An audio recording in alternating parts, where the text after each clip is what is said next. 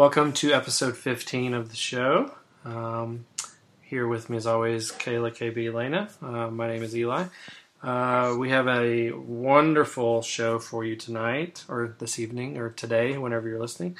Um, we get to interview the legendary Dee Wallace, and um, wonderful conversation was had, and uh, we can't wait to share that. So uh, we're going to jump into. We didn't really have a lot of new stuff. Um, this, you know, has anybody seen The Strangers yet? Not yet. I'm dying No. Yeah, I've heard interesting things about it. Yeah. Kind of uh, all big range of feedback on that movie. So I'm really curious Yeah. about it.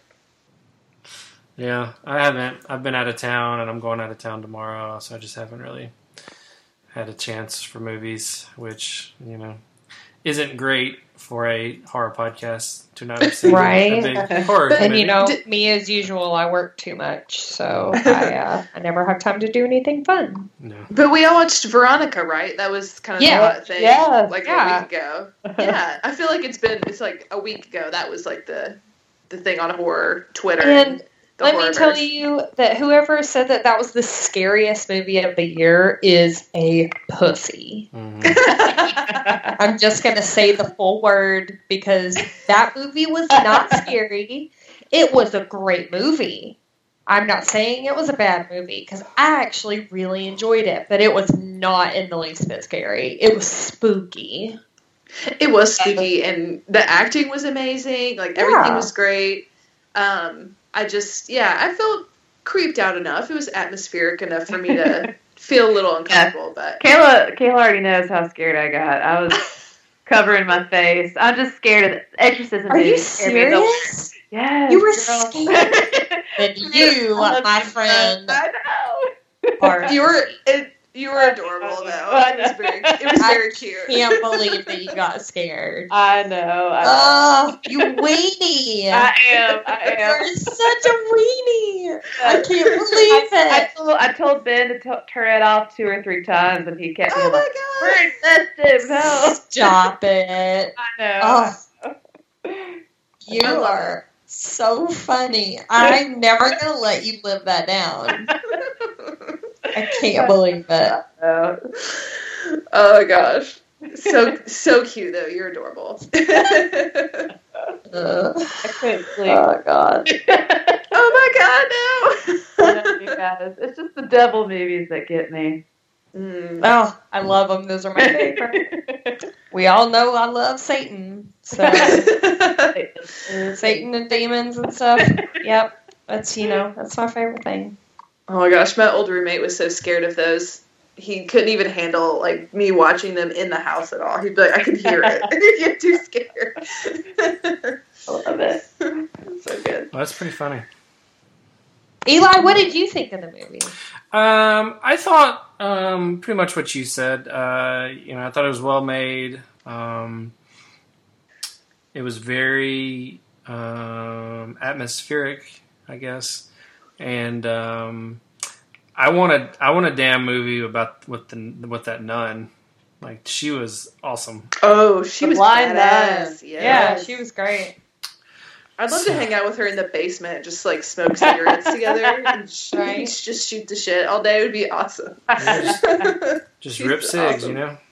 Yeah. um, so yeah, you know, I um, it, it was kind of a, it was almost like a dare, you know, when it when the headline was like scariest movie or, or people can't finish watching it. I was like, let me fucking see this movie. Hang on. and um, yeah, I, I was not. Which you know, kind of reminded me of uh, "It Comes at Night," which we keep going back to. Definitely well made. You know, more of a suspense, I guess. But I was like not scared at all. So. Um, you know, but you know, again, I think we mentioned it on one of the other shows. You know, it's awesome that we're getting this quality of horror on on Netflix just for free. You know, they just pop up and you know, oh look at that. So um, uh, yeah, So I mean, it was it was it was pretty good. Um, I've got I watched uh, Dead Body the other night, which is on uh, Shudder, and it's um, I think it was made in like 2015 or 2016, but I think it came out either last year or this year or you know recently. It's still kind of a newer movie, and it was pretty Hmm. well done. It wasn't um, wasn't overly scary, but it was pretty pretty decent. Um, uh, oh, uh, mm, hang on, I'm gonna have to pull it up. Hang on, Ooh, you had it and then you I lost it. I did. It was right there. It was right there. Like I could even hear that it was right there, and then it just went away as quick as it came. I just keep I just keep thinking yes, yes, yes, yes, yes. It Oh, shut up! just keeps popping Uh, in my head. Oh, Listen, Yes. for for our listeners, which probably involves the team at Blue Bar Cage and Kick Out at two. Daniel Bryan came back tonight. Uh, this is a very important, uh, very important uh, situation, and mainly because in like two weeks, me and Eli are going to New Orleans for WrestleMania. woo-hoo. Um, but cool thing is, is wait, do we do we want to go ahead and announce what we're doing? Uh, we're doing next month. um, Oh, I- yeah. yeah, sure. Yeah. Yeah. Um, go for it. And then I'll tie that back to my uh, to my wrestling conversation because this does have an end. Okay. Um, so we are. Um, hopefully, this is going to be a monthly thing. Um, if we can get everyone's schedule. Um, you know, at least one weekend a month where we're all free. Um, oh shoot, y'all might have to wait on me then. um, but um, Full Moon Theater, which is in the Nashville area, it's a little bit outside of Nashville. Um, they do the Full Moon um, Horror and Tattoo Festival every October, and they have uh, the Slaughterhouse uh, Haunted houses on the on the same in the same building. Uh, Full Moon Tattoos is in there, and then they have the Full Moon Theater, and they show just all the stuff we talk about, all the classic stuff. Um, they show every Monday. No, sorry, Sat Friday and Saturday. Sorry, um, and they do. You can just buy a ticket, or you can also buy a ticket in a movie. And they do everything from like, you know, a couple weeks ago they had lasagna and salad, and just you know, I mean, it's it's a pretty pretty cool deal. Um, but we will be hosting. Um, uh, it's going to be called Music City Horror Presents, and we'll be hosting a, a movie and we're gonna be at the show and we'll be talking before the movie just talking about um, i don't know we haven't got that far yet but we'll be talking about the movie um, probably you know what we love about it. Maybe some elena may do some facts about it. You know we'll just talk about different stuff. Um, we're gonna try to have a uh, like a limited edition poster um, at each showing, um, kind of like Mondo does with Alamo Drafthouse, and it'll be kind of a an alternate version of the poster, and it'll be some you know maybe something you hadn't seen before, a key scene in the movie or something like that. And we'll do you know we'll have a small run of those, maybe thirty, um, and you know if you come to the viewing, you, you'll be you know be able to grab them, and whatever we have left over, we'll sell on the website or whatever. Um, so yeah, so the first, um, but yeah, we're we're excited to be doing that with Full Moon um, uh, Theater. Uh, ben and Stacy, they're the owners. Ben is one of the tattoo artists and kind of runs the theater, and Stacy is his wife. She does uh, Slaughterhouse. Uh, we're actually going to have them on the show between now and then to talk about um, all things horror, you know, related to Slaughterhouse, how they got started with that, um, the theater, the convention they do once a year. Um, so that'll be on one of the shows coming up soon. Um, but the first movie we are doing is um, um, fittingly on Friday the 13th. We are doing the original Friday the 13th. Um, and the big thing that I'm hoping we can kind of do and when we come up with these movies together is you know just pick these movies that you ha- maybe haven't seen on, on the big screen before. Um, and there's tons you know from the 70s and 80s and even i'd say into the 90s that you know we may not have been able to see because we were too young and it would just be awesome to see you know whatever on the big screen. So um, so yeah so that's going to be the first one's april 13th and hopefully if we draw enough people that'll be an ongoing thing so yeah so look out for that we'll have more info soon and um, full moon we'll have some stuff posted too so tying that back to my conversation, just so you guys didn't don't think that I went on a weird tangent. Uh, our, our I always friends- think you're on a weird tangent. True. Um, that's besides the point. Um, I'm trying to be better about this, and I need you to let me live. Okay, so our friends from Kick Out at Two and Southern Underground Pro will actually be in attendance. What's up, Jesse? What's up, Brittany? Uh, they're our wrestling friends, um, and actually, I'd love to have one of them on the show. We've got some fellow podcasters we might have host, so look out for that in the future. But yeah, I'm super excited. I um, I need to buy me a nice Friday the th- the Thirteenth shirt to wear. yes. You know, Yes. excuse to to to buy a new outfit, look snazzy for everybody. Um, piggy, piggybacking on that, um, speaking of um, full moon, um, this, well, by the time this airs, it'll be over, so never mind.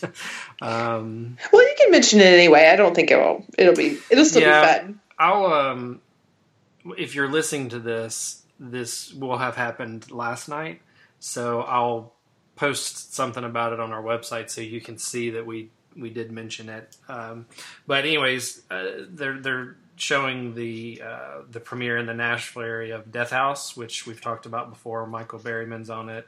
Um, our tonight's guest, uh, Dee Wallace, is in it. Kane Hodder.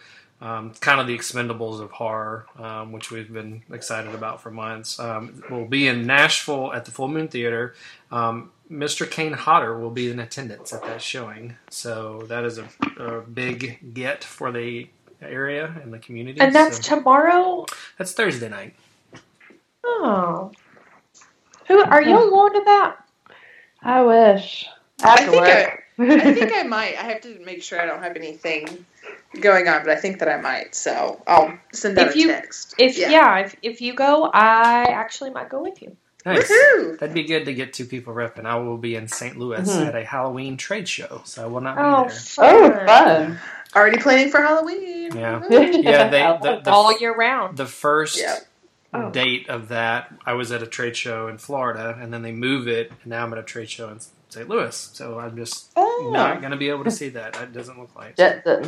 So yeah, that makes me jealous that y'all are going. So, well, maybe Oh, if well. we send, I was thinking if we sent all the girls, you know, all three of you, maybe y'all could sweet talk Kane into being on the show. At least if two going, yes. you know, maybe we can just c- come on, dude. What what is it going to take for you to get on our show? If You know? I don't, if I don't have anything planned, I will. Me and me and Kayla um, can go rep the crew.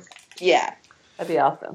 I'm sure Kayla would be. You know, if she goes without me, I'm sure she'll do it anyway. So either way, it's probably going to get done. probably going to. I to. try to I try to rep pretty much decently, Right. just by my very being. I try Right. to represent. Yeah, of Take course. some Or stickers with properly. you and accidentally drop them all everywhere. Like, whoop. Right. right. Oh wow. Oh, Music City Horror. What's Yeah. this? What's this? I tell you. Oh gosh. Nice. Well, But do yeah, it'll be have exciting. Yeah. Do we have anything to talk about tonight? Um. Oh, I found it. It's called The Witching Hour. Um, it's on uh, Amazon Prime.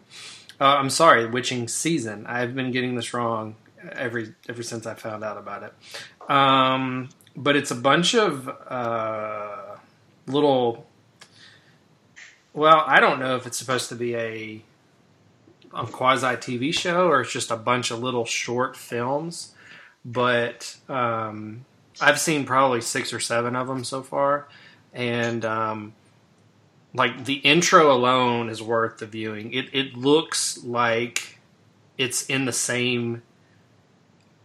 It looks like they were filming the same time John Carpenter was filming Halloween. Like it looks just like that. Like Mm. like you know, uh, golden leaves. It's a little. There's some fog in it. Um, Halloween decorations. I mean, it's it's it's just pitch perfect. Just the intro alone. It's got the kind of the synth uh, intro. Um, but there's been some um, pretty decent ones. There's been a few that have been kind of you know hit or miss, kind of yawners. But you know, again, it's it's uh it's it's it's on Amazon Prime for free, or if you have if you're a Prime member, of course. So um, that's worth a that's worth a look. And then Cool. um, I was gonna watch Dead Shack, which is a new one on Shudder, which is um, a couple of my buddies have seen it. They recommend it pretty well. So um, I didn't watch it though, so I can't really report on it. So yeah, um, I think that's it. We're kind of um, I think we're all excited for the interview. We kind of skipped some stuff, so we didn't have our facts of the week this week, and we didn't really dive into the new stuff. Um, I, I don't really remember. I've already seen some of the stuff that's coming in April, which I think we'll we can address that later. So Mm. um, yeah. So I guess if y'all are ready, we're just gonna go straight to the interview. Heck yes, she's Sounds- amazing. Listen, yeah. Yes, that- yes, yes. I'm sure everybody listening is like, God, shut the fuck up. Let me listen to her. Yeah. Because she is, she's worth the wait, y'all. Come on. Yeah. She's wonderful. She's like, I couldn't have asked for more. Mm-hmm. Absolutely, she's awesome. Yeah. So after this, we will be back with um, our interview with Dee Wallace.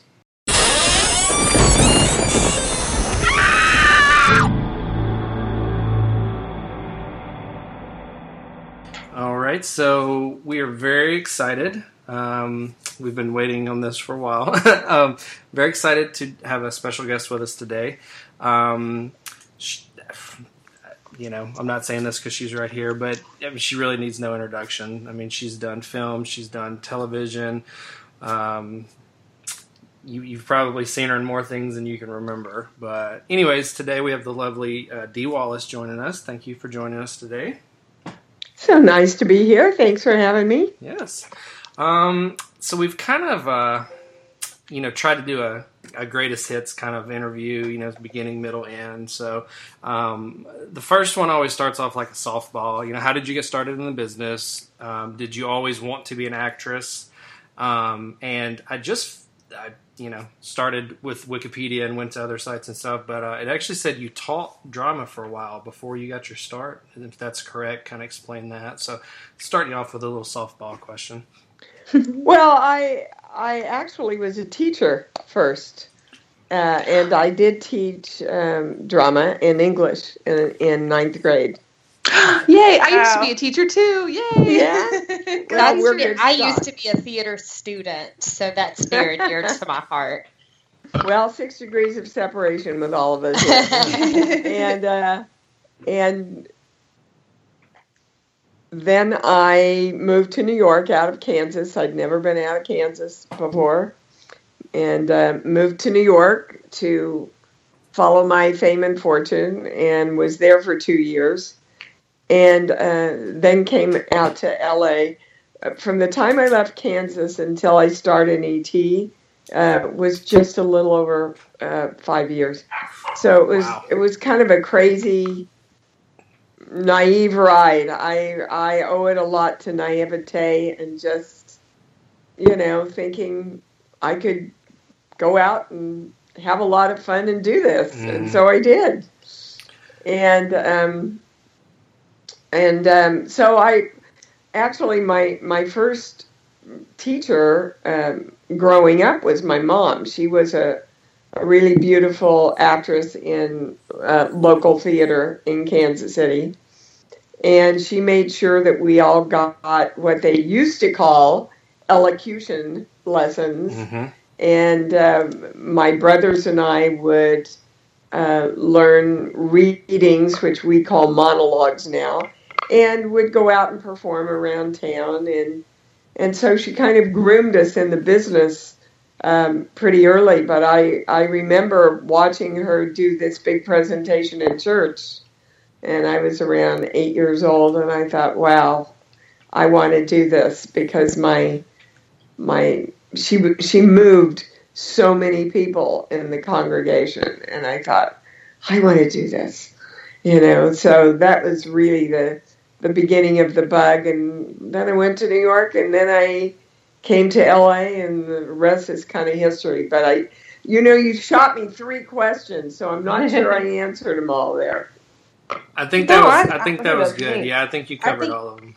I like that it was kind of a life changing moment for you. That's that's really cool. I mean, you you see you have this epiphany. It's like, oh, this is how this is how I want to live my life.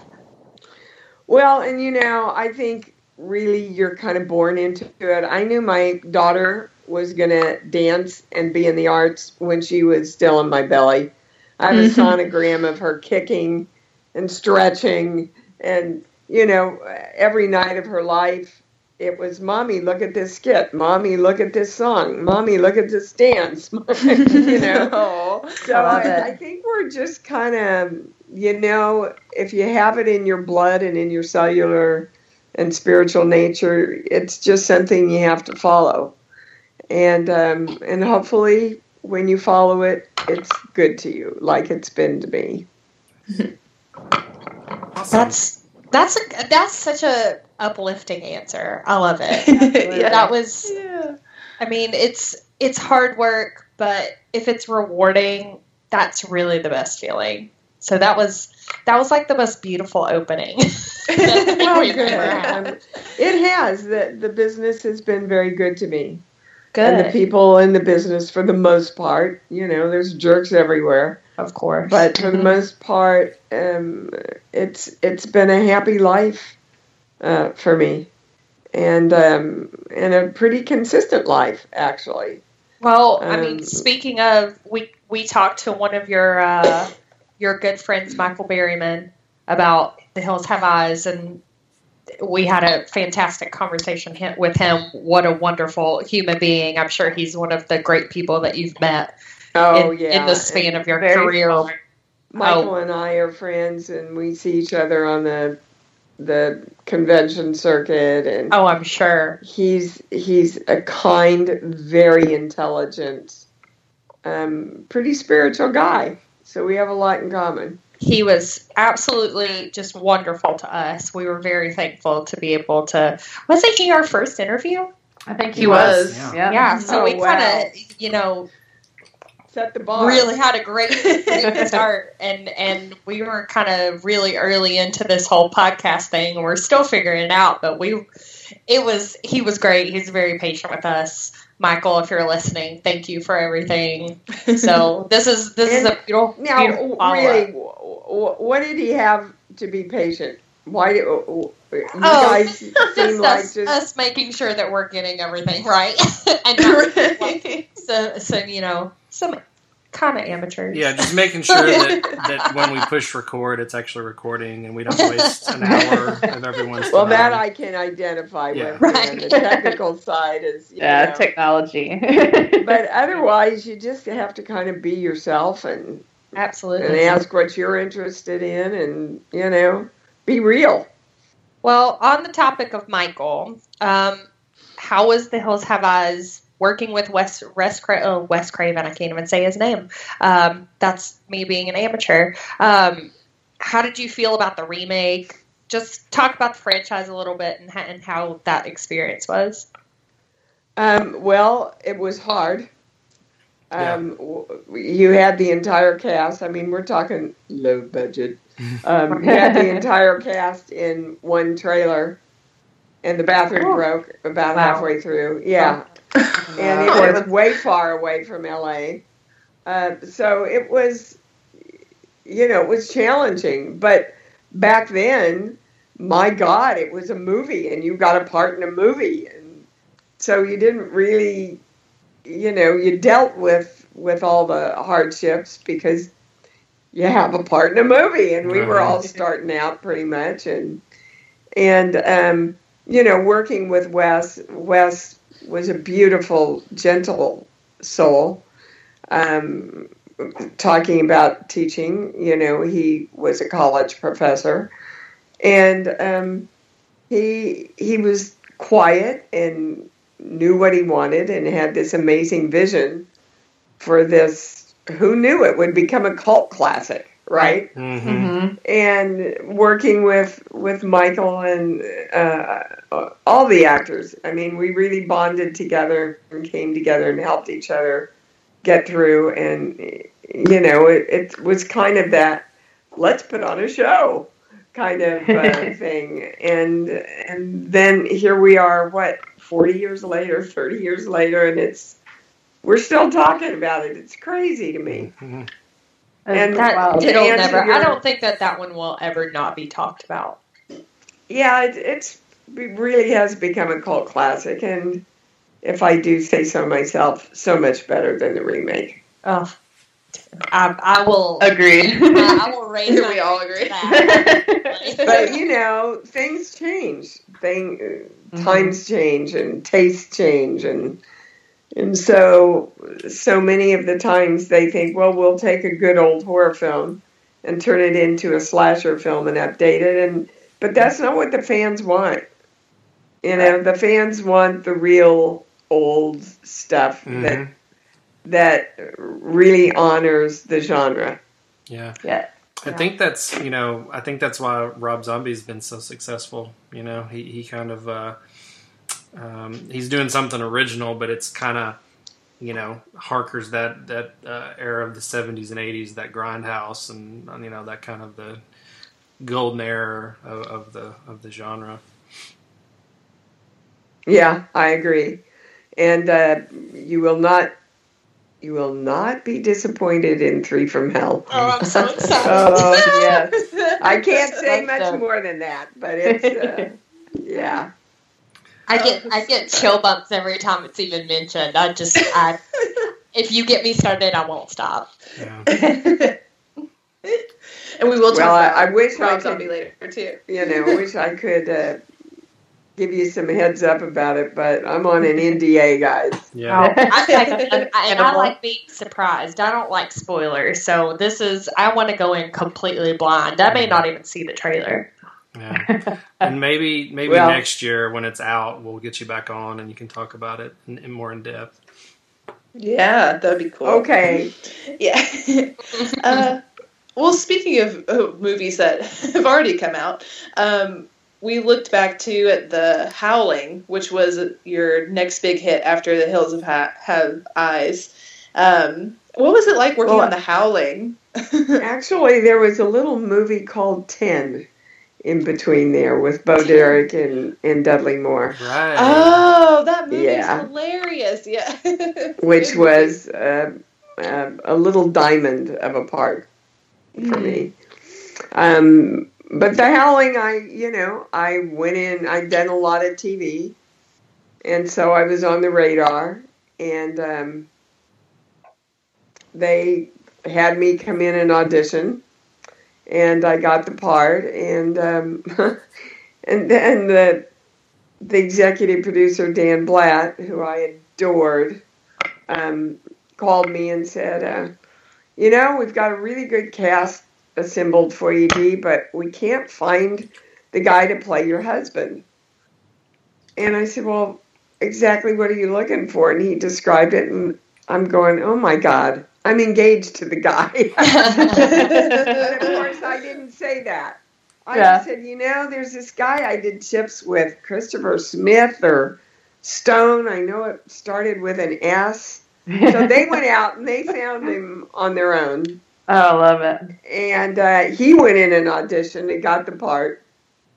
And a couple of days later, Dan, uh, the phone rings and I pick it up and it's Dan Blatt. And he says, Dee? And I said, yeah. And he said, "Oh, I'm sorry, I must have dialed the wrong number. You know that that actor you suggested, we we really liked him and we hired him." And I said, "No, you you called the right number." There Oh. was this oh. long pause, and Oh, all I so hear great. is, "Oh shit." That's so and, awesome. and I said, "Oh, just you know, Dan, you know, you'll only have to get one trailer, not two. That's right. right, exactly. Right? We're saving um, you money. We're a so packaging we deal. we had a really good you know again it was it it was a love effort uh, doing that movie, but uh, Dan put together so many, so many talented uh, people, and um, you know Joe Dante and and um, the DP on the Bond and no Jan no no no Jan was on Cujo. Sorry. Because Dan did both of them so sometimes I get the people a little bit you know confused after all these years. But um yeah we we I remember that that the budget was so um, limited that Chris and I would go out and buy honey baked hams and stuff, um, so we could put them on the craft service table for the crew.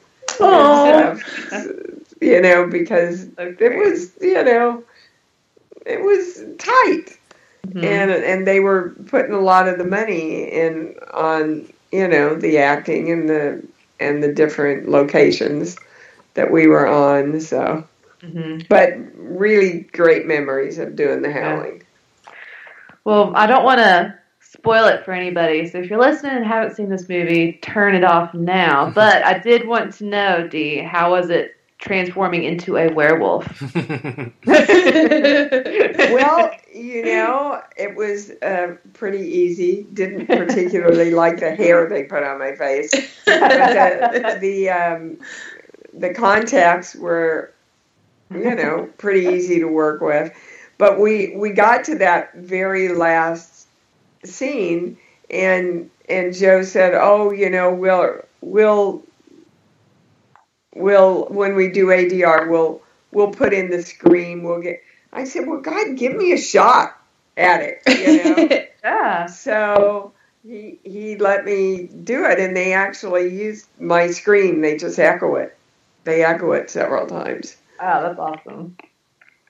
Well, that's another one that's, you know, uh, I don't even know how many there are in that series now, like eight or nine of, of that. So you were again in, uh, involved in a successful, you know, franchise. So. Yes, and again, the first one she says humbly is always the best. Yeah, it's kind of it's kind of funny how that usually holds true. So it's, it's yeah. Absolutely. Um, well, I guess we're gonna, you know, hit it with the big one this time with ET. Talk about that and how you got the role of Mary and or how that role came about or. Um, well, you know, I went in and auditioned for a movie that Steven did prior to that called Used Cars. Mm, Kurt and Oh, yeah. um, I didn't get it. Fortunately, he saved me for the big one.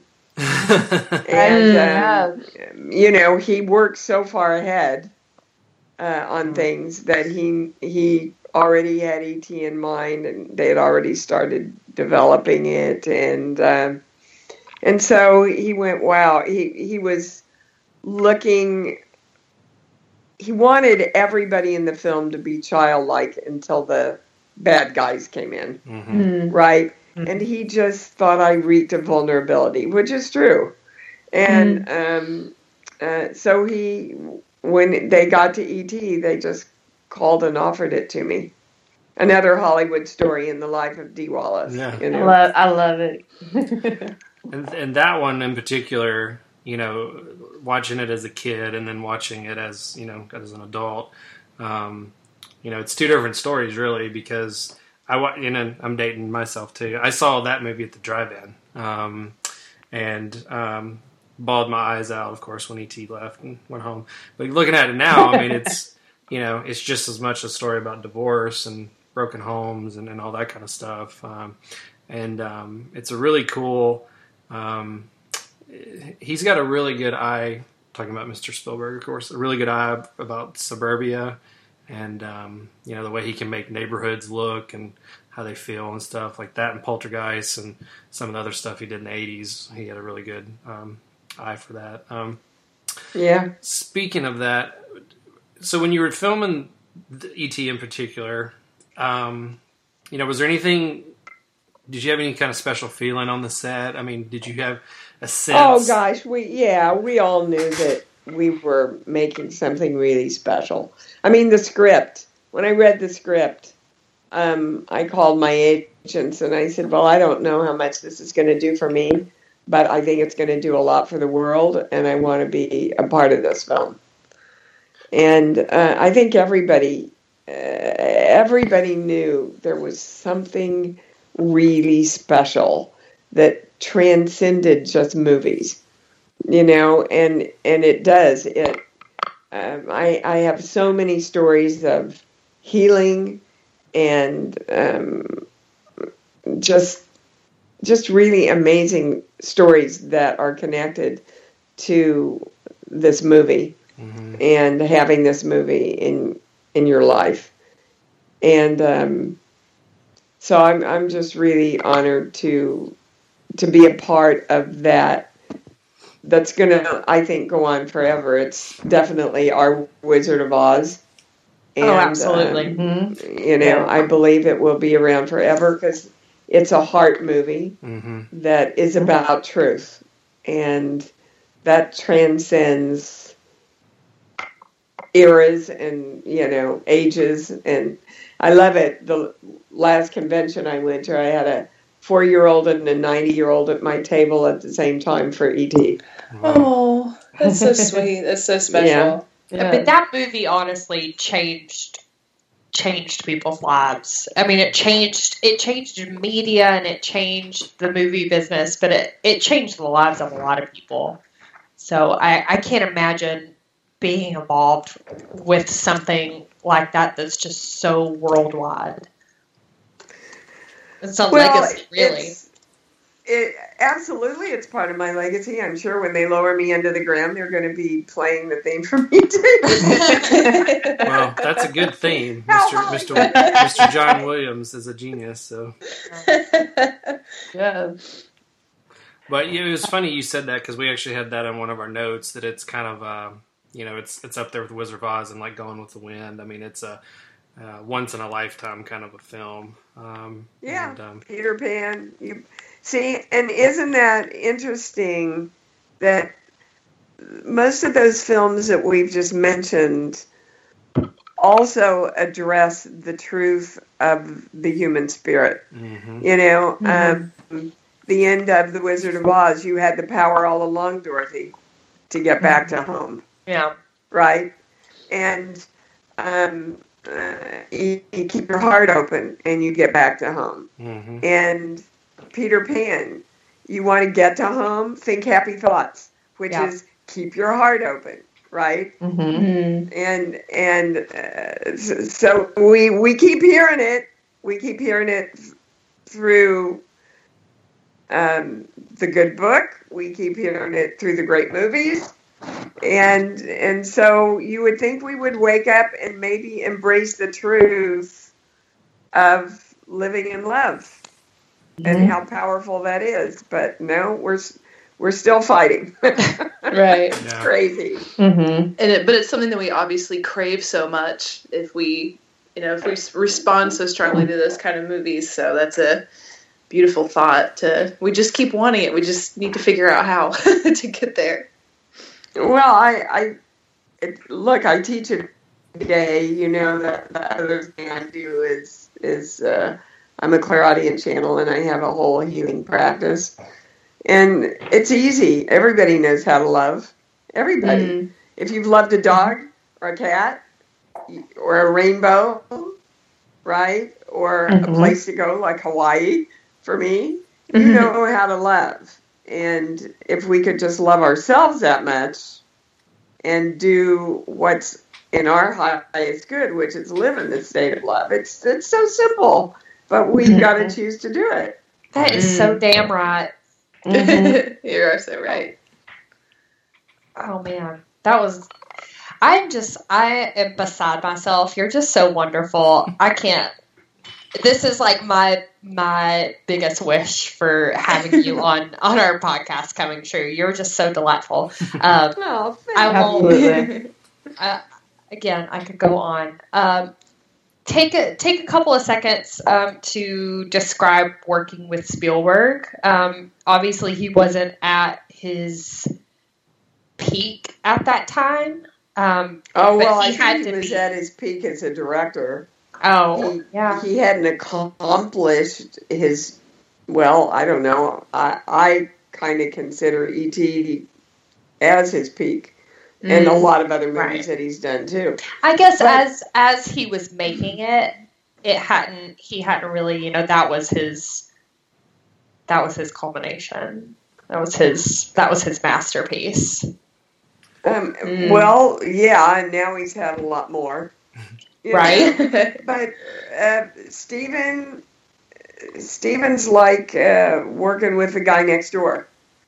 Um, he knows what he wants, and he knows who he wants, and he does it in a very quiet, powerful way.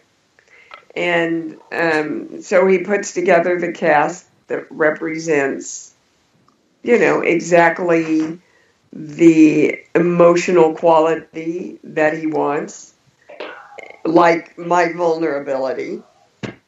And um, and if you've ever seen Henry Thomas's screen test, I think it's on the internet that people can pull up. You know, all of uh, all of that he he put together the the perfect combination, and then he has the vision and then he allows everybody their own creativity, which is so incredibly important, guys. Um, Mm. so much in TV right now. Uh, you know, the producers or the writers, they don't want a word change. They don't want you to stray or or play with or you know, and I, I think it really it's damaging to the creative um, process. And that's why I love to work with Rob because it's like, oh, let's try this, and I, I'll say, what about that, and he'll go, oh my God, that's great, and then we could and that's when the magic happens, right? And then the camera guy goes, Mhm. hey, I can get that from this angle, and everybody gets excited Mhm. about exercising their own creativity, and Yeah. that's when the magic happens. And Mhm. all the big guys I've worked with, Blake Edwards and Peter Jackson and Joe Dante and Lewis Teague and and and Steven, they all do that. All of them. They they are open in the moment to the magic. And there's nothing better, at least for this actor, than walking into that. Mm. So Yeah. cool. At that point, it becomes more of a collaboration instead of you being a robot and just read your lines and stand on your mark and all that stuff. Yeah, and anything artistic should be a Mhm. collaboration. Yeah.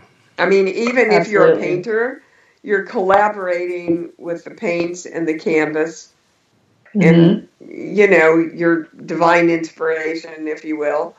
So you have to collaborate with other energy, you know, uh, otherwise, creation gets pretty limited. Mm. That's a good point. Yeah. Um, we actually have a question too from our listener Randy. He's our friend and dedicated podcast listener, and he loves ET. So he's just gonna die of happiness when he hears this podcast here we talk about this. Um, he has tons of memorabilia, and he has introduced ET to his kids, and they all love it together. Um, and he actually has a question that he wants to ask you. Uh, what was your experience like working with the child actors on the movie? And do you keep in touch with any of them? Well, interestingly enough, I'm going uh, to appear for the first time with uh, both Robert and Henry at HorrorHound. Oh, So oh, I love This that. coming, yeah, this coming weekend. So we're we're hoping to have a really good big show. It's it's the first time we've done a convention together. but to answer your question, working with them as child actors, we're like working with other adults. Mm. I mean, Amazing. even even little Drew, you know. Now, playing as many mothers as I've played in my life, I am become kind of very protective of the kids that I work with, and but they were just they were all just professional and magic, and you know Steven worked with them so well. He would like he would like go, okay, Drew, now take a bite of your hamburger, and now say this, and now look at your mom and take a bite. So they were always in the moment, right? They, they were Mm-hmm. the moment, and and that's how you oftentimes get really good performance from, especially the younger, you know, kids. But I would even hear Henry go, "Hey, what about this, Steven? What about what if I do this?" you know, and he would bring in his ideas, and oftentimes Steven liked them, and um, so I I really like working with kids. They they don't they mm-hmm. have no agenda. They're just there in the moment, unless their moms have been there about Right. stuff. And and there I, I mean Danny Pintauro and Cujo, oh my God. I thanked mm-hmm. God every day I woke up that I got that kid. That's so mm-hmm. cool.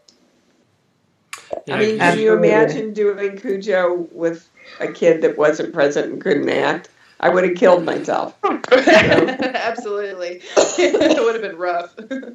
yeah, you hear stories about some, you know, child actors being worse than others. So, Um, Yes. Well, I have never run into them, I've got to say. Uh, the kids that I've worked with, and I've worked with a lot of them in my career, have always uh, they've they've just been great and talented and um, so present and easy to connect with.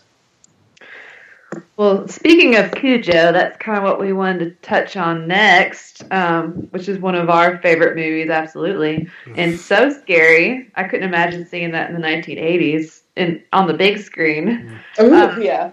I just couldn't imagine. But what was it like working with the the the trained canines, I should say, and uh, spending the last part of the movie in your car? Well, I can tell you, I never want to see a Pinto ever again in my life.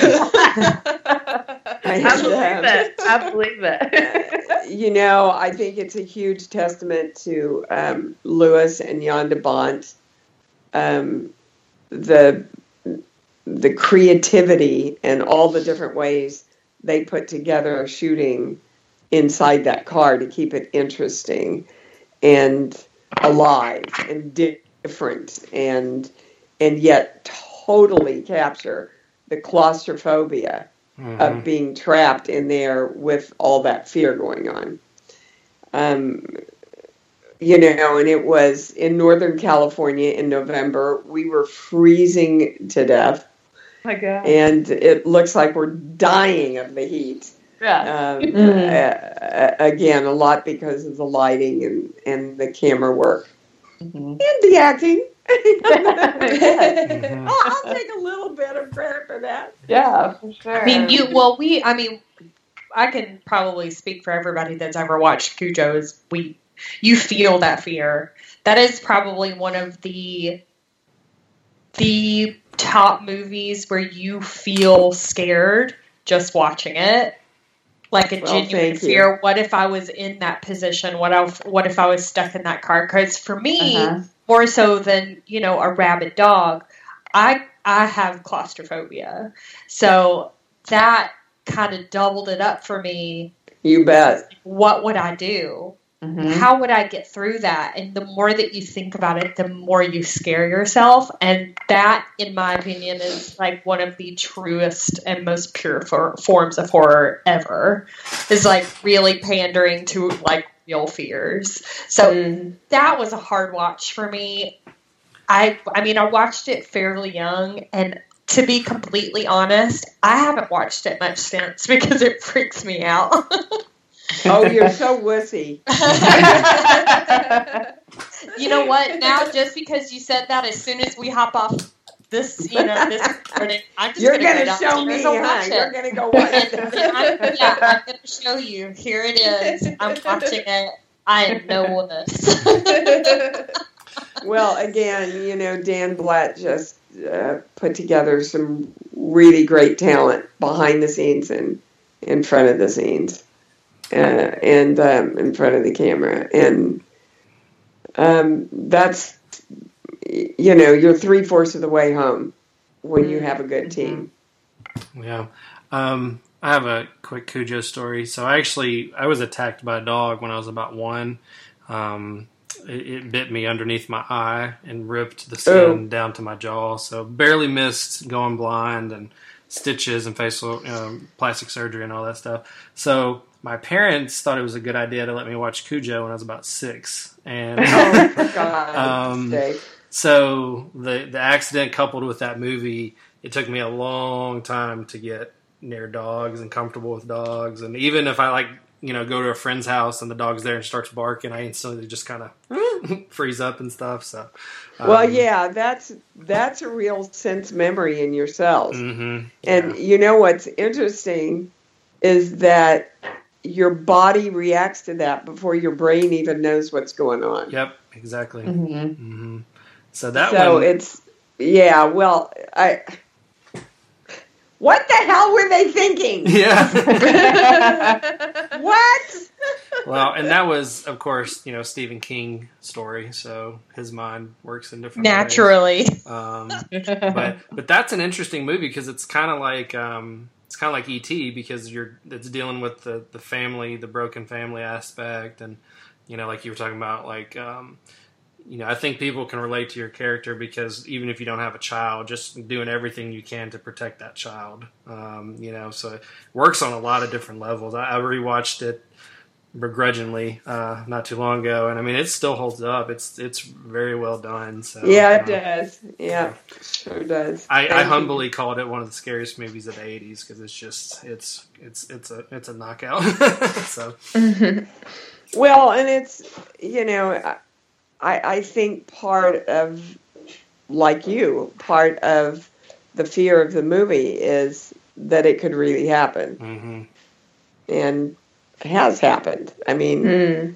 almost all of us know somebody somewhere that's been attacked by a not so nice dog. Even though most doggies, my dog's looking at me going, "What?" yeah. Oh, my- right. Yes. Even Mom, yeah. My, most I mean, it happened to my are so- husband when we were, you know, older. He was an adult, and it was terrifying.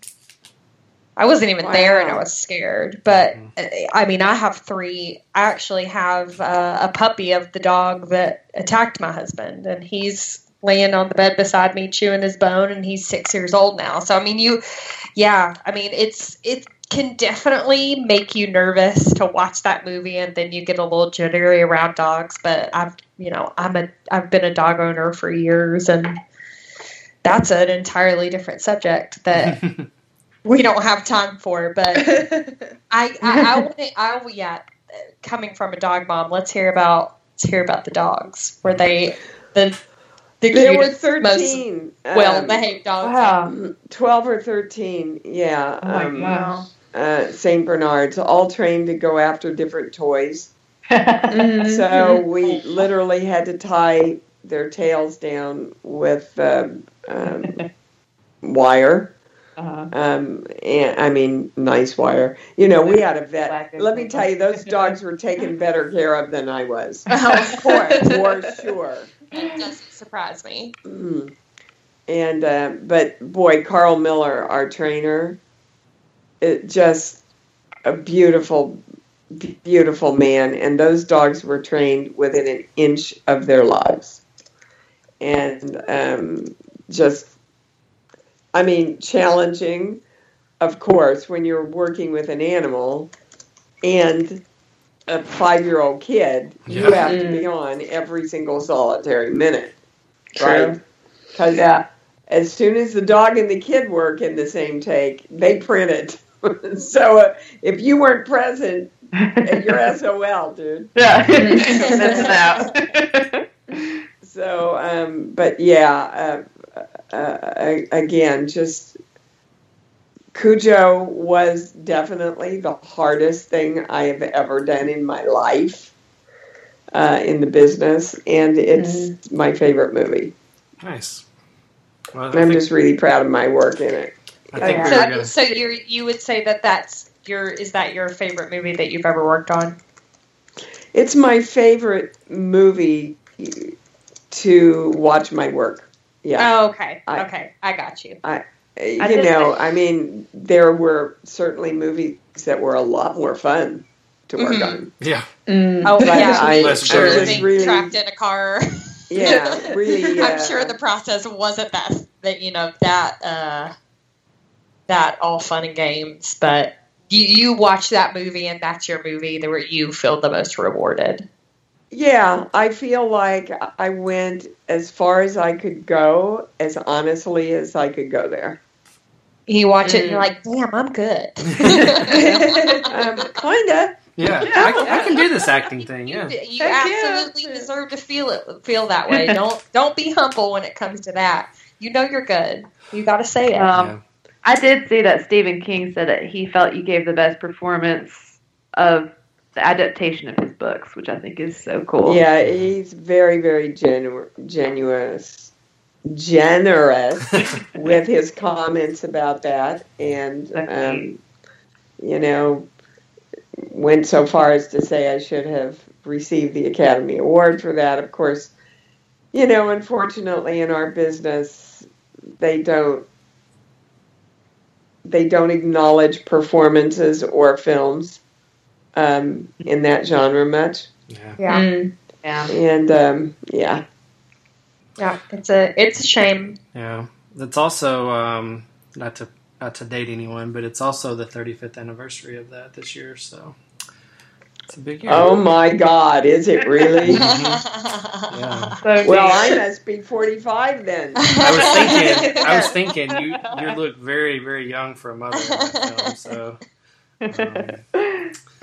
Um, well, moving along, this one's kind of a, uh, I don't know, a, a wide sweeping question, but you've you've popped up in several, you know, what we would call like fun or cult classic films, um, Critters, Popcorn, The Frighteners, which I love, saw it at the theaters, love that movie.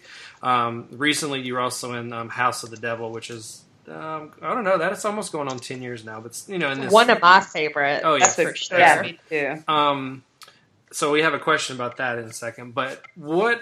So I know each part's different, each script's different. Sometimes you're just attached to the director. Sometimes it's, hey, you can go, you know, be in Hawaii for a month. Uh, you know, I get all that. But what initially draws you to the part and what makes you want to be involved in the film? Is it any specific? Is it just the script? Is it the? Oh, it, yeah, it's the script, the script and the part. I mean, um, if I, it drives my agents crazy because it's like, don't let me read it if you don't want me to do it. Mhm. Because once I read a script, if the part gets inside of me and takes me over, it's like, no, I got to do this part now. And and the parts that I love uh, most are more weird, far out kind of character Mhm. things. Even I mean, I and I love being challenged emotionally. I I don't like easy stuff. I guess.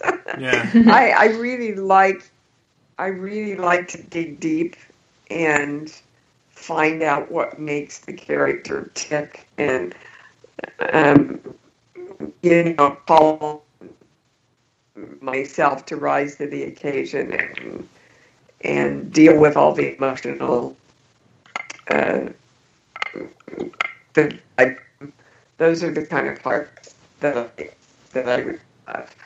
In Mary, multifaceted, and you can tell she's a mom. She was the first single mom on big screen, by the way. Um, she's going through hard and she's like, "How am I going to make ends meet? I've got to go to work. I can't stay home with my sick kid. What the hell is in my house? I have to." But you know, there's all kinds of stuff emotionally. I mean, for on she's all over the place, right? She, I, I, I had to dig so deeply for Donna that they treated me for exhaustion. Oh wow! Afterwards, because every scene was, why do I break down? How do I break down? How much do I break down? Which way do I break down? You know, and still keeping it very, very, very, very real so that you don't break down just for the sake of breaking down. Right. Right? Yeah. So um, that's what really rocks my boat. I'm um, finalizing. Uh,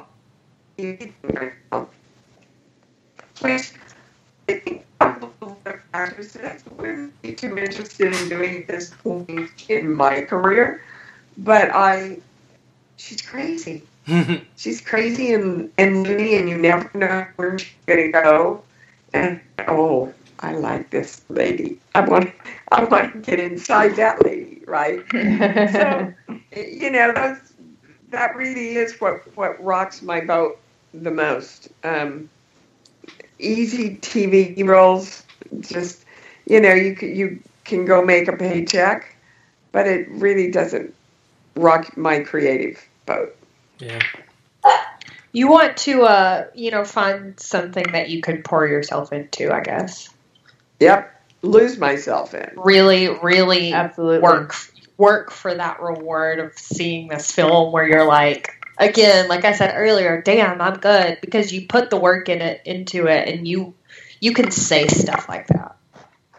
hmm Well, I think, see, I look at the ego as an opposite thing as most people. I think Mhm. the ego holds you back. Uh, it, you know, and and we all go, oh well, it's egotistical to say how great you are. I think it's egotistical not to, Right. because Uh-huh. if you don't love yourself enough to know your magnificence and how special you are, then you don't bring your power into the world. And and I mean bringing your power in not force but power in in a great way that that um, well entertains the world and affects the world and changes the world in in different ways. And if you limit yourself from doing that, that's the most egotistical thing you can do is turn yourself down and take Yeah. that beauty of you out of the world. Yeah, that's true. I love, I love that. Yeah, that's great advice. I feel like I feel like I needed to hear that too. So thank you.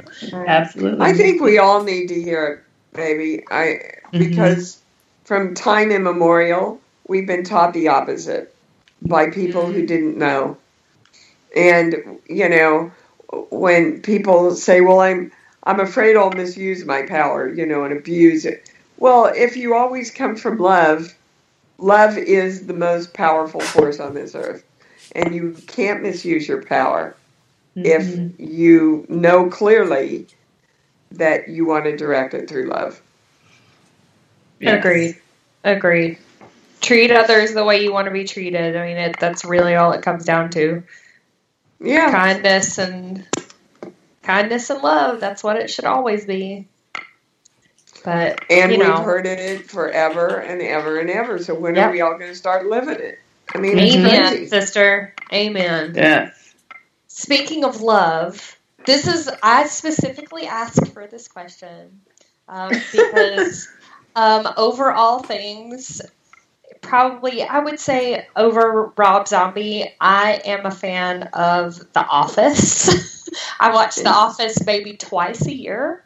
Um, but you've really worked extensively in television. Um, the new Lassie, uh, Murder She Wrote, General Hospital. You got an Emmy. Congratulations! Thank Um, you. So you you've really been on a lot of stuff. Um, can you tell me a little bit about what it was like to work on The Office? Um, what it was like to be Andy's mom, and really what what do you look for in television in your roles, and what's the major differences? I guess because honestly, if we want to get super technical about it, they're two completely different businesses. I mean, they are, but it's just the the differences can be really, really stark. So What Talk to us a little bit. film? yeah, I mean, I feel like it's just you're on sometimes Yeah. you're on these tiny sets where you you know you're not. It's not as much freedom. I mean, I guess it is depending on who you work with. Oh, but- for sure, it's not. Yeah. For Yeah. sure, it's not. Not these days. It used to be. It used Yeah. to be, you know, acting was acting was acting, and everything was a collaborative effort. And eh, you know, now, now, actors and directors are much more limited in our business, and and I, I think it's too bad. Um, um, I, I'm sure there are some actors who run their sets. Uh, otherwise, they wouldn't be doing TV. Um, but for the most part, uh, it's a lot more limiting. But doing The Office, uh, I was I was actually quite surprised because everything is pretty scripted. Hmm. It's just shot like it's improvised.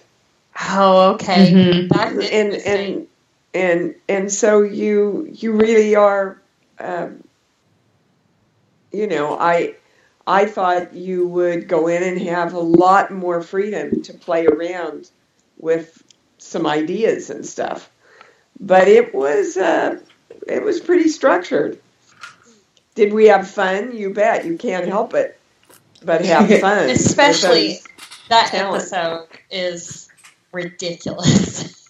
yeah and just Yeah. being part of, you know, being part of that crazy family, being part of the Bernard family. I'm sure it was absolutely just outrageous. Despite being scripted, because you're you're surrounded by some of the funniest people ever. Absolutely, absolutely, and um, on and off screen, I might add, and nice people. Uh, the, the people on the set were just really, you know, sweet. They're nice, and that makes a big difference too. Because trust me, I've been on quite a few sets with assholes. Not as much fun, Yeah. Mm. you know. Assholes don't it's, tend to be a it's lot like of fun. life's too long. You know, life's just too long to work with the assholes anymore. I just don't do it. I just don't. I don't want to do it. I don't need to work that much. Thank you very much. right? Yeah. right? Not worth I it. heard, I Don't- heard that. Don't shit on my life Mhm. because that's the most important thing I've got going for me right now. So if I'm going to go in to have an experience, I want to have a great experience. hmm You know, Don't uh, don't don't invite that negative Don't. energy in. don't rain on my parade. Exactly. There you go. exactly. Uh, well, you've brought, speaking of people who you actually like to work with, you've brought up Rob Zombie a couple of times, and we love him. I know KB loves him, talks about him all the time, is amazing. And I know you mentioned him a couple of times, so I'd just love to hear even more about how's working with Rob Zombie. How did that partnership come to be? Uh, the first thing I did with Rob was Halloween, his remake of Halloween. I don't call it a remake, I call it a Rob make. hmm I love that. It's, yeah, you're right. I mean, it, it was definitely his own, you know, take on it. And, um, and he brought in a lot of, you know, the old horror icons to, um, to come in and do different parts for him. And so, I mean, that was, it was so, oh my God, I felt like I died and gone to heaven. We had three or four cameras that were hand, handheld the whole time. And again, it was, it was, oh, I got an idea. Oh my God, what about this? Oh, we could do that. Oh, you know, and he's just, he's just open to, to all that wonderful, beautiful creativity. And then I did Lords of Salem with him. And, you know, I remember the moment where uh, we had just given Sherry to the devil. And I'm sitting in my room and I'm going, wait, up until this moment in the film, I've been playing a facade to everybody. This kind of Kewpie doll, you know, little little character that's kind of kind of a airhead healer. And I went, but that's not and I got up and went to Rob and I said, Rob, I can't look like this the rest of the film. This isn't who she is. This was a facade she was putting on. And it's just I, I um it's like I got bugs crawling at me because it's a lie now. And he looked at me and he took like two beats and he went, "Okay, you got 10 minutes." I love it. And I ran, I ran, you know, to the, um, I, I ran to hair and makeup, and I said, "You got to slick me back. You've got to, you know, make me a lot harder now because this is this is who she really is." Oh, Is that's you know, incredible. and and but that's what I mean. I got that hit, and then I took it to him, and he saw the value in it, and trusted me enough, you know, that we all started playing together then, and then that spurred some of the other actors to go different ways and and come up with some different. I mean, it was that's the magic, and and it happened with Blake Edwards. It happened with Steven Spielberg. The the uh, dinner table scene, you know, when he says um, that Dad's in Mexico. So what happened to me was I took such an emotional hit and I started to get really emotional and I thought I don't want the kids to see me crying. So I got up and left. And after cut, Steven Hmm. comes over and goes, Dee, what happened? Why, why did that happen? And I explained to him what went on, and he went, Oh my God, that's great. Okay, so 30 minutes, you guys have to, to make the, the sink. I, I need a kitchen sink with running water. You got 30 minutes. And they built it right there. They took me over to the sink so that he could bring me back into that big close up where I says he hates Mexico. And all that happened with a snap Wow. of a finger because I got emotionally moved and got up and left the table. Mm. But he didn't Oh, say, awesome. you know, he didn't say, hey, that's not what my storyboards look like. Mm-hmm. You know, I want to go back and don't get up, Dee. I, you know, I don't care if that was a real moment. No, he went, oh my God, that's a real moment. Let's expand it. Yeah, you And have to trust your actors.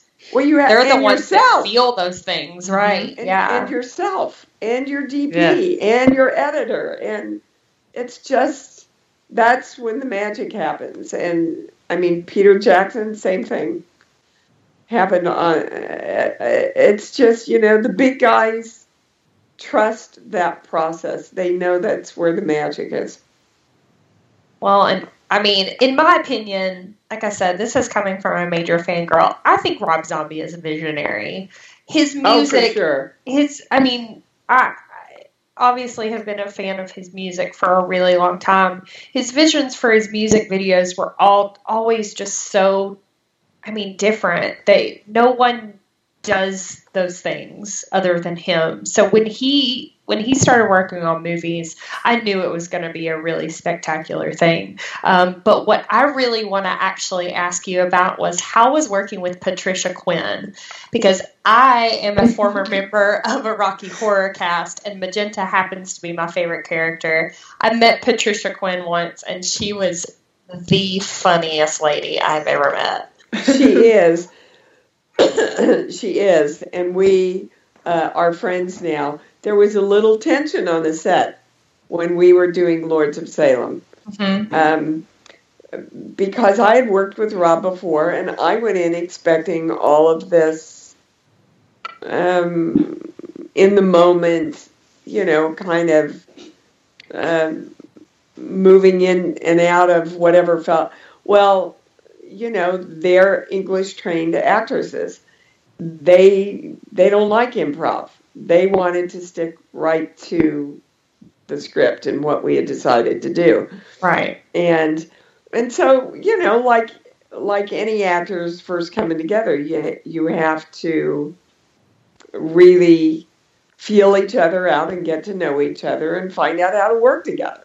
So once we got on top of that, then everything was great.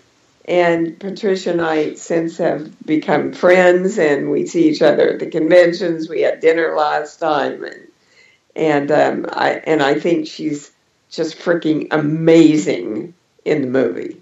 Oh, absolutely. Uh, that was one of the coolest moments for me. Or not only were you in it, and it was a Rob Zombie movie, but Patricia Quinn was in it. So that I will be sure and tell her. oh yeah, that uh, that with her. I never played Magenta. I was always Columbia, but Magenta's still my favorite character. So yeah, that was that was a really cool. I always always kind of geek out a little bit when I watch when I watch you guys work together. Well, we'll take all the geek outs we can get. well, speaking of people you've worked together with, your daughter is also an actress, which is so cool. Um, yeah, beautiful actress too. So, I'm proud of so her. awesome. So, what's it like working with her, and what kind of advice do you, you give her? Well, we really respect each other uh, on the set. I, I, I always am conscious of approaching that as working with another actress, not working with my daughter. Mhm. Um, she did study with me. She's also studied with a lot of other really great people. And um, I know in dollars, she came up, and asked my uh, opinion about something, but I don't give her advice unless she approaches me and asks me. Not my job to do with another actor. She has incredibly good instincts, and she certainly has my emotional chops. She has a very different quality than I do. She's got a, a tougher, more mature quality than I had at that age. I just reek this vulnerability, sometimes to my great dismay. Blake Edwards used to say, you know, I could stand nine little old ladies up and let you shoot them in cold blood, and the audience would go, oh, poor dear, it's something that happened to her when she was little. Had- she had to do it. I She had that. no choice. What did those old ladies do to her? Yeah. So um, um, um, I'm I'm really hoping um, Gabrielle and I have a couple of things that we're uh, we're having one project written for us Uh-huh. now that we do together, and um, we're discussing a film with uh, someone who wants us both to come in and um, and do a couple of parts for him, and it's a really really good script. So, you know, we don't go out of our way to work together because we want to stand on our own. But um, I dare any mother to tell me that if you can't help your kid out, you don't come forward. So, of course, Right. I'm always going to come forward for my kid. It's in trying to get her hired or to defend her from any kind of wrong in the world. This mother will be there. If, you know, I, the parts I play are not very far from who I am in that respect. I can tell you that. That's pretty cool. Um, and you know, a lot of times people they they relate, um, you know, working on a movie or working on TV is being part of a family. So I guess literally having your family there is, you know, got to be a perk. I think having your family supporting you anywhere is a perk. Yeah. I'm a, I'm a, we're, we're a big family, family. Very close to my brothers, all my nieces and nephews. Just, um, yeah, family, family first for me. Nice. Always has been, always will be. Well, that's a good that's a good philosophy to have. especially in that business.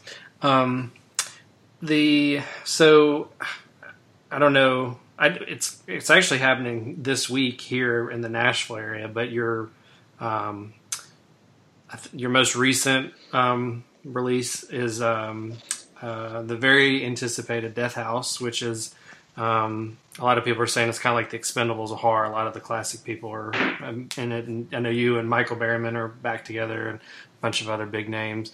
Um, how did you get involved with that project? Um, what was it like working with all the, you know, all the fellow icons that you know that have been famous in the last couple decades? What, what was it like? Uh, what was that experience like?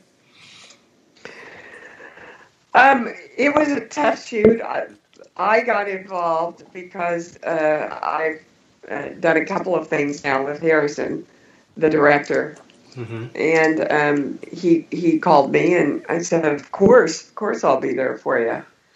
And it, it's interesting. It was, I was very um, intrigued by playing this part. She's kind of like a female Hitler, right? Mm. And ultimately, I didn't like playing the part because she didn't have a heart. And Hmm. all my characters are heart driven. And so it was it was a difficult part for me to play uh, because I was I didn't know how to find the core of the character without a heart. It, it was Mhm. interesting exploration for me. Um, but of course, I I loved working with Kirsten, and I loved working with all my my friends uh, from the circuit and, and horror films. And um, it's very bizarre, very intellectual, very um, different kind of horror film. Mhm. It's not definitely not your run in the mill. You know. Yeah. Yeah, that's what we're that's what we're hearing so far. Um, Michael talked about it a little bit when we interviewed him, so um, it's getting a lot of buzz, and um, they're having the Well, you'll have to let me know what you think. yeah for sure. Yes. The, they're doing a premiere here in Nashville, and Kane Kane Hodder is going to be there, so um, it seems like everybody's kind of getting behind it. I know Harrison's been around different. I think he was in Pittsburgh or the Pennsylvania area for a thing, and then back in LA. Yeah, that's where he lives. Yeah. Yeah, so so should be good. We're pretty excited about it. Well, let. Oh, we will. We will give you our full review, and I'm sure glowing recommendation. of course. We will be we will be your number one promoters. we were Yes. all over it. so we're actually going to jump away from movies um, and talk about your radio show, um, Conscious Creation. So Uh-huh. tell us a li- yeah, tell us a little about this. What what brought you to being, um, you know, what do you call it? So- Can you call it self help? You because obviously this entire time Well, you've been I'm- giving us this grand advice, which is you know so awesome. I feel like I feel very blessed that we're getting to talk about scary stuff and life with you. So I know the Yeah, two yeah. sides of Dee Wallace here. right, I'm- that's I'm what a- makes you so so magnificent is that you are this like very positive, very you know kind human being, but then you love scary stuff, and that's very very rare. Uh, you know, I'm a clairaudient channel, which means I hear uh, messages. And um, when my husband of 18 years, Christopher Stone, that starred in a lot of movies with me, uh, died, I kind of fell to my knees and said, I want a way we can heal ourselves. And within seconds, uh, I got the first message, which was use the light within you to heal yourself. I'm still learning what that means. Uh, but I, I must say, I've been doing this for 25 years now. Uh, people are just really discovering that I've been doing it for 25 years. I have a, a free call in show every 9 a.m. Pacific time uh, on Blog Talk Radio uh, that goes out all over the world uh, where people can call in and ask questions for guidance from the channel.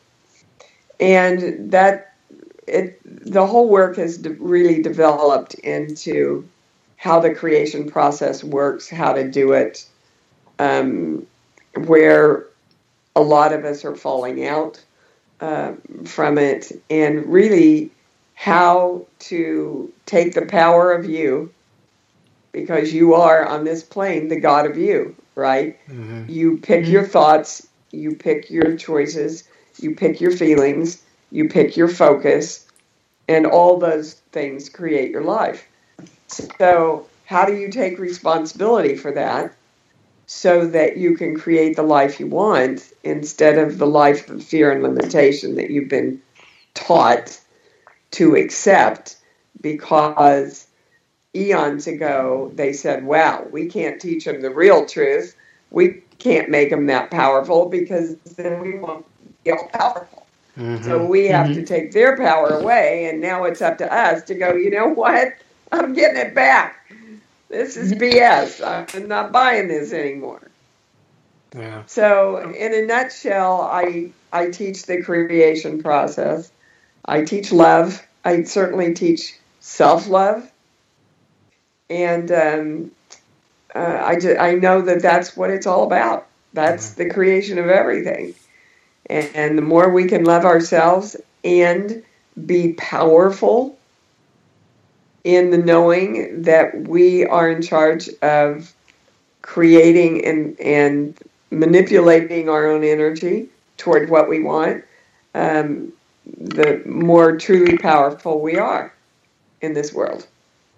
And it's really cool that you're saying all of this because in I mean in my day job, um, I'm a leader, so I really have to to make sure people that are, you know, using their time in a positive way and being their best self um, in business, but. I've al- I've also kind of become a life coach at work. Everyone always comes to me with advice, and I always tell people you are con- in control of whether a situation is negative or positive. You can make things positive if you really want to, and you can do the things that you feel like you need to do in your life to make it positive. The only thing that's stopping you is you. And and I've turned into this weird like you know everybody comes to me with their their life problems now. But i mean it, it's it's totally it's totally right. If if you want to act with love and compassion and positivity you can. The only person Oh yeah, it's not letting choice. you do that is you. yourself. Yep. You nobody's mm-hmm. making you. Yeah. I mean nobody's making you be negative. But, you're choosing You know, also we're we're taught we're taught to judge. absolutely. We're taught to be in fear. These are learned things. Babies don't come in. you Mhm. know, that way at all.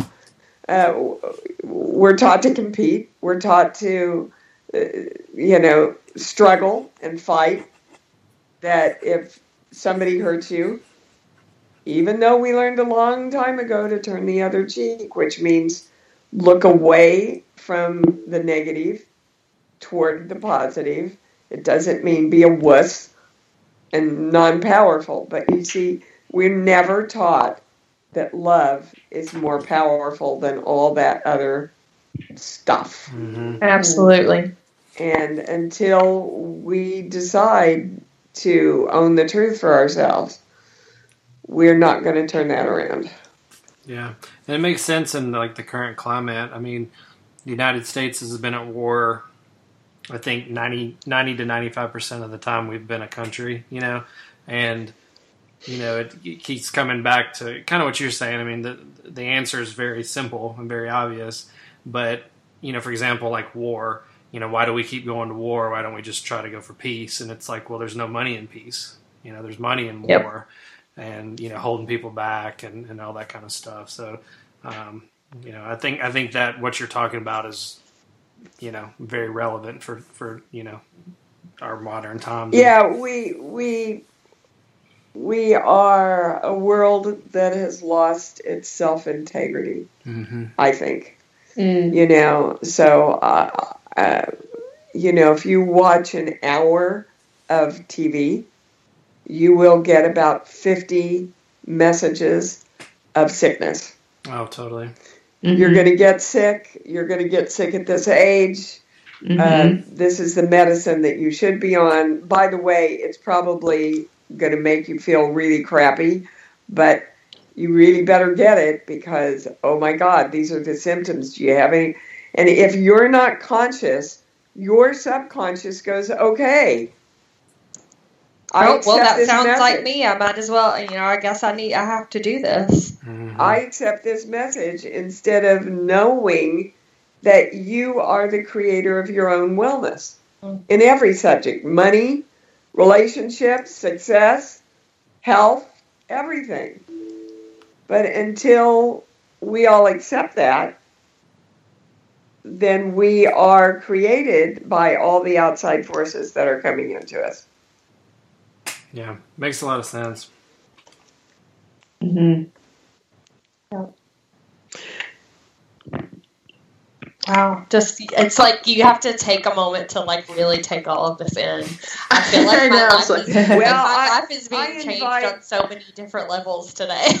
I invite everybody to check out my website and find And- out more about this stuff and because please- it's really empowering. Please take this moment to give give us your you know your websites, what your book names are, your social media. Please, we would we would love to to have all of that and, and give our listeners all of that so they can you know listen to you and and keep up with you if they don't already. Well, my website is I am a m I am deewallace.com. Can't get any easier than that, guys. There's a lot of free stuff on my website to listen to to start you off. Um, I have a fabulous webinar on uh, how uh, to get unstuck next uh, Wednesday. Not tomorrow, but a week from Wednesday. Um, there's just a lot of stuff on the website. My my radio shows every Sunday morning. I do private sessions every day all across the world. Uh, you can sign up at iamdeewallace.com. And, um, you know, if you want to email me about anything, it comes right into my office. So, um, I don't, I think my Twitter is D underscore Wallace and, and Facebook is at Real Dee Wallace, I believe. And, um, you can find me everywhere. Yeah, Put, put. Dee Wallace and Um, I, and- I'm very sure that the majority of the people listening already have all of your social media. Good point. and I, you know, I have a lot of things on YouTube now, Mm. and um, yeah, just get getting the word out there as much as I can. I love it. is the uh, is the phone number to call in? I guess that's the, they'll find that easily on your website. yeah, it's right on the homepage Okay, of my website. Yeah, awesome. Perfect. Um, and it is it is D underscore Wallace on your Twitter. We follow each other, so I found that. oh, thank you. Um, and then the Instagram is the Dee Wallace. So those are the two social medias. So The Dee Wallace. the Dee Wallace. Um, yes, I am. Well, um, I think that about wraps it up. We appreciate your time. We we went a little bit longer than we were planning on our end. I don't know if we told you or not, but yeah, we went a little bit longer. So we appreciate your time. Uh, this has been an awesome conversation, and um, It has, guys. Yeah, I really again, enjoyed hanging so- with you. so very honored. So Such a very honored pleasure. to have you here. And we'll yes, uh, thank you. we'll keep up with your schedule and see if there's any cons nearby. If we end up being at the same show, we'll be sure to come say hey and um, put a put a, a what is it? What am I trying to say? Put a face with the voice, I guess is what I'm trying to say. um, we, of course, we know well, what you you better, look like, but you you better know, come over and say hey if you're at any of the com- conventions or any of my public appearances. Absolutely. Yeah. Yeah, Absolutely. for sure. And make if if you're not already scheduled for it, make a trip to Nashville. Yeah. Well, I was just there shooting a movie Dang, Oh, really? in, in. Franklin. in Oh wow, Franklin. that's where I work. Yeah. I work. Didn't have much time, unfortunately, to get into Nashville. I wish Right. I had, but Wow. Well, in but the next future, time. we would love to have you. All right, thanks, guys. Thanks, thank, Dee. thank you, Thank you, Dee. Thank you so Be much. well. All right, Bye-bye. bye. All right, so we're back. Um, yeah. So, uh, what did what did what did you guys think? How was that? An she's absolute legend. she's Yeah. a she's a magical, beautiful human. Yeah, you could just It's a pleasure. It's like I want her. I want to hang out with her all the time. I just do. Yeah. She. I just want her to like. I want to call into the show anytime I have a small issue. Just please help me because you're so great. Yes. Like, help me. So But uplifting. really, cla- like straight up class act. yes. Yeah, really nice. So I'm. Um, hope everyone loves it just as much as we loved it. It was an honor. It was great. Yeah, I um, it, it's always one of those. You know, I think we've mentioned it before, um, but you don't know how people are going to act until you, you know, sit down and talk with them. Some people have the reputation of being difficult to work with, and you know, egotistical or whatever. Um, she wasn't any of that stuff, and um, you know, it was kind of a. I didn't want to. I didn't want to go too far, you know, talking about her husband that passed away, Chris Stone. He's he was in um, the Howling with her and Cujo, and they actually were on the Lassie TV show together. So that was something they did. That was another thing. So they worked a lot together, and um, but it, it's it's cool that she's you know gotten her new. Um, I don't want to call it business, but her new um, the radio show and all that kind of stuff that came out of, of his passing. So. Um, Mhm. so that was that was interesting to to, re, to hear her talk about that stuff and talk about her daughter and how she's you know starting in the business now too and um, so She was Yeah. a class act. yeah she was Straight she, up she wasn't act. afraid to drop a couple bombs which is nice um, she put her, put her guard down pretty quick so Yeah. Mad Yeah. respect. Yeah. So cool um, so we're gonna go straight to the socials and all of that stuff so Kayla's gonna do that Yep. So you guys can always find us at Music City Horror pretty much everywhere. So Twitter, Instagram, Facebook. Um, we also have a new Patreon because that's the thing that podcasts do. So we have a Patreon. Um, and it is just Patreon. Uh, let me double check. Patreon.com slash Music City Horror. And you can go there. And if you like what we do, you can um, give us money and we can pay you back with even more awesome stuff. So um, Patreon is just is just a fun way for us to um, get ourselves out there even more and uh, connect with you guys again. So we appreciate you guys checking it out and checking us out on social media too. Yeah, and it's kind of a, you know, we don't really have a goal per se, so it's not like, you know, give us money so we can pay for our electric bill. You know what I mean? Um, right. but you know, podcasting does have a few expenses. Um, we- we're going to uh, have T-shirts soon. Um, you know, paying for the website, paying for artwork. I mean, there are a few things that come along with with doing this. So, um, you know, there have been a few people that have asked, you know, what what where are y'all at? Where, how- can I help? Whatever. And this is just a, you know, if you want to give us a dollar a month, then you know you sign up on the website and it just docks your um, your debit card once a month for a dollar, and you know, and if we get a hundred people doing that, that's a hundred bucks, and that's you know that's a hundred more bucks than we have right now. So, um, and if we get to certain points, you know, I think I think I, it made me create a, a goal on the to start up. So if we get hundred dollars a month, uh, we'll start um, taking.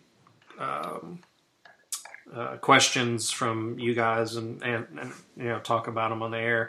Uh, we were on Instagram Live just while we were doing the Dee Wallace interview, and we had some people asking some questions. Couldn't get to them because of the way the flow was, but um, you know uh, that's something we'll definitely do. And then if we get up to you know say two fifty a month, we'll start doing more videos just on the Patreon website that you can only get to on there, and you know stuff like that. So, um, so again, it's just a something we created to help you guys get involved if you wanted to help us out or you know um, throw us a buck.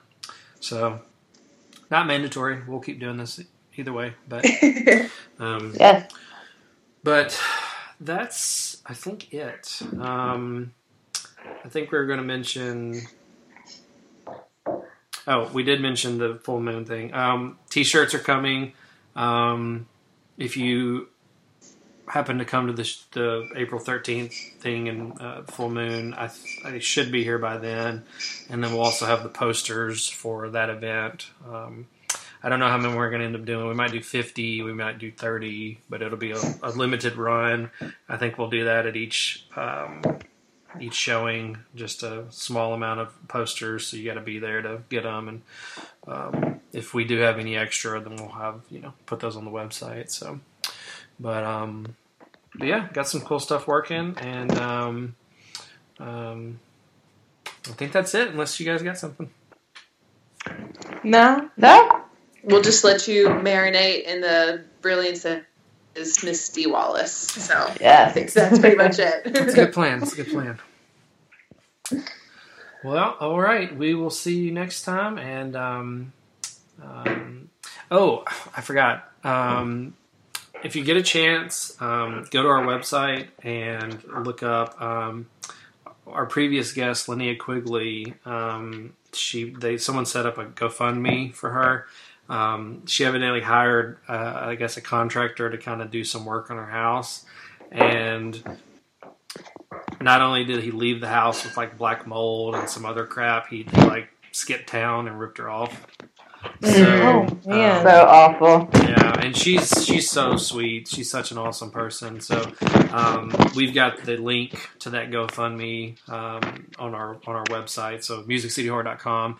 Um, by the time this airs, it may be down a couple, you know, uh, stories, but try to find that. If you got ten bucks, whatever, you know, that goes straight to her to kind of get her out of a bond. Um, and um, yeah, that would be something awesome. I'd rather you do that than give to our Patreon right now. We're we're okay. Absolutely. Um, Yeah. um, when stuff like that happens, it's um, you know, regardless of how much money she's got or how much she's made, it's just you know, when something drops on you like that, it's you know, I think most people would have to scramble. You know, so. Uh, hmm so yeah, so somebody awesome has set that up, and uh, we've got the link up on our webpage for that. So, um, but other than that, we're all done, and uh, we appreciate Dee Wallace for joining us again.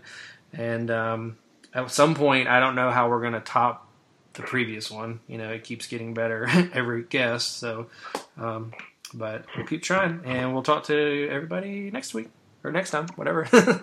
Bye. Bye. Adios, bye.